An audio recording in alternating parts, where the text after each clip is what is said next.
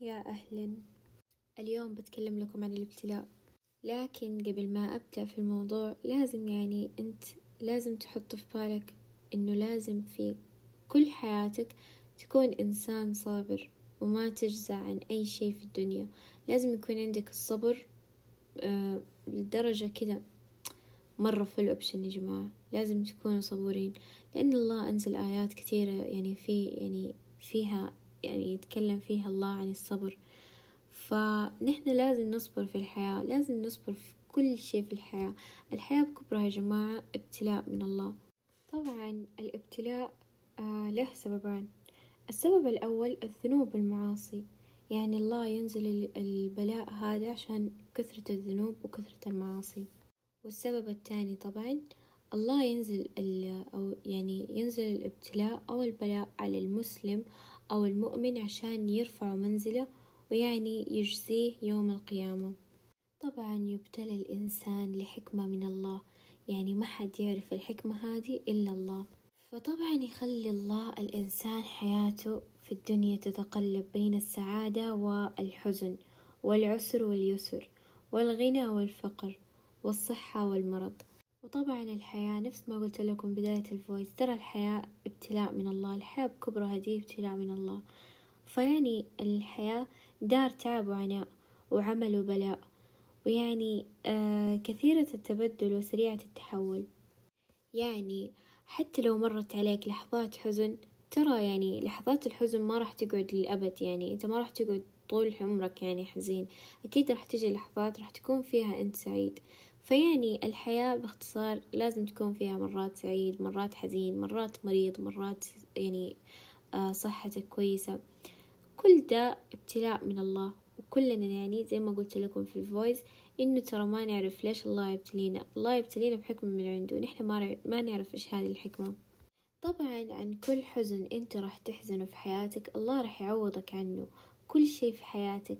ترى أنت إذا صبرت على شيء أنت تحس إنك مرة ما تقدر تصبر عليه مرة ما تقدر. لكن احتسبت الأجر لله وقلت إنه الله بإذن الله يعوضني عن دا الشي يعني مثلا يعني بعطيكم مثال مختصر على ذا الكلام.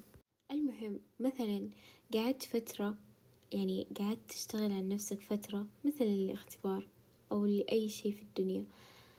قعدت تشتغل على نفسك طول فترة يعني قعدت تهلك نفسك في شي مذاكرة مثلا أو أي شي وفي النهاية ما جبت اللي أنت تبغاه.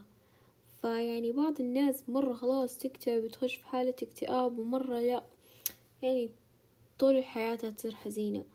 وتقعد تشتكي وتقول إنه أنا وأنا وأنا سويت وأنا سويت كذا يعني ليش ما جاني اللي أنا أبغاه؟ أنا سويت كل اللي علي. ترى أنت إذا أنت رضيت بهذا الشيء واحتسبت الأجر لله وحطيت في بالك إنه ترى الله راح يعوضك ويعني آه رضيت باللي كتب الله فالله راح يعوضك. يعني أنت قاعد تصبر على شيء أنت مو قادر تصبر عليه لكن أحتسبت الأجر لله. وفكرة إنك أنت تصبر بس على شيء أنت مو قادر عليه ترى بعدها الله راح يعوضك. يعوضك بإيش؟ ما ندري. عوض الله جدا جميل وما حد يقدر يتخيله. حط في بالك فكرة إنه ترى أي بلاء يحل في حياتك فالله يعني يبغى يؤجرك عليه. والله ما يبتلي عباده إلا اللي يحبهم. يعني الله يبتلي الشخص اللي هو يحبه عشان يشوف مدى صبره. وكمان يعني ترى الله يبتلي عباده هو يبغى لهم الخير. يعني حتى لو أنت ما تشوف في الموضوع أي خير مرة ما أنت شايف أي خير في الموضوع ترى كل شي في حياتك خير من الله. فأحمد ربك على كل شي في حياتك على كل شي في حياتك أحمد الله عليه. فنحنا لازم نحسن الظن في الله ولازم نصبر. لازم نصبر على كل شي في الحياة. كل شي في الحياة لازم تصبر عليه. يعني آه عامل عامل الصبر كالصيام. كيف كالصيام يا إما يعني أنت متأكد إنك أنت في نهاية اليوم راح تفطر. فأكيد راح تصبر طول اليوم بعدين راح تفطر في النهاية. فأنت نفس الشي عامل الصبر زي كده. بعد كل صبر فرج. مهما طال مهما طال الشي مهما طال الابتلاء صدقني يعني راح يجي يوم وراح ينتهي راح ينتهي يعني. حي... حيجي الفرج من الله بس أنت اصبر. يعني بعطيكم مثال على الأنبياء. زي أيوب عليه السلام صبر ثمانية عشر سنة. تخيلوا صبر ثمانية عشر سنة إلين ما آه يعني البلاء أفرج عنه. ويوسف عليه السلام صبر ثلاثة عشر سنة ويعقوب عليه السلام صبر أربعة عشر سنة وموسى صبر أربعين سنة. يعني في النهاية ترى الله راح يستجيب. كل شي في حياتك يعني إذا صبرت عليه تأكد وحط في بالك فكرة إنه ترى راح يستجيب وراح يعني تفرج. في النهاية راح تفرج. إن عظم الجزاء مع عظم البلاء وإن الله إذا أحب قوم ابتلاهم.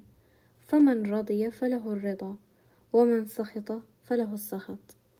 يعني لازم تعامل كل بلاء بالرضا.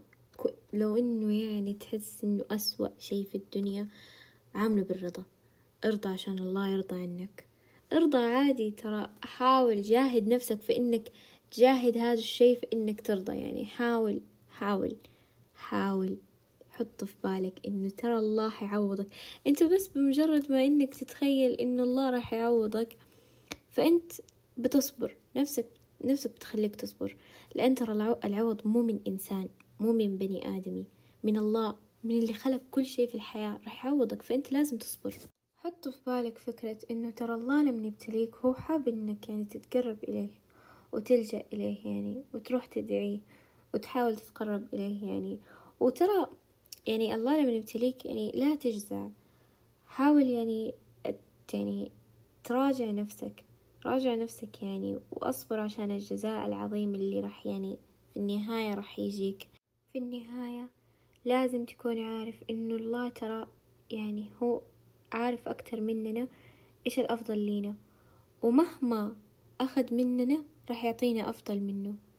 في نهاية موضوعنا اليوم الله يكافئ كل صابر بما ينتظره من نعيم ويرزق يعني يرزق في الدنيا وفي الآخرة. يعني العوض بإذن الله يعني حيكون في الدنيا قبل الآخرة. يعني في الدنيا راح يجازيك الله أكيد في صبرك وكمان في الآخرة راح يجازيك كمان على صبرك. في كل شي صبرت عليه الله راح يجازيك فيه. وبس إن شاء الله الموضوع يكون يعني أفادكم. قبل ما أنهي الفويس بحط لكم آية وأقعدوا يعني تأملوا فيها. واصبر فإن الله لا يضيع أجر المحسنين.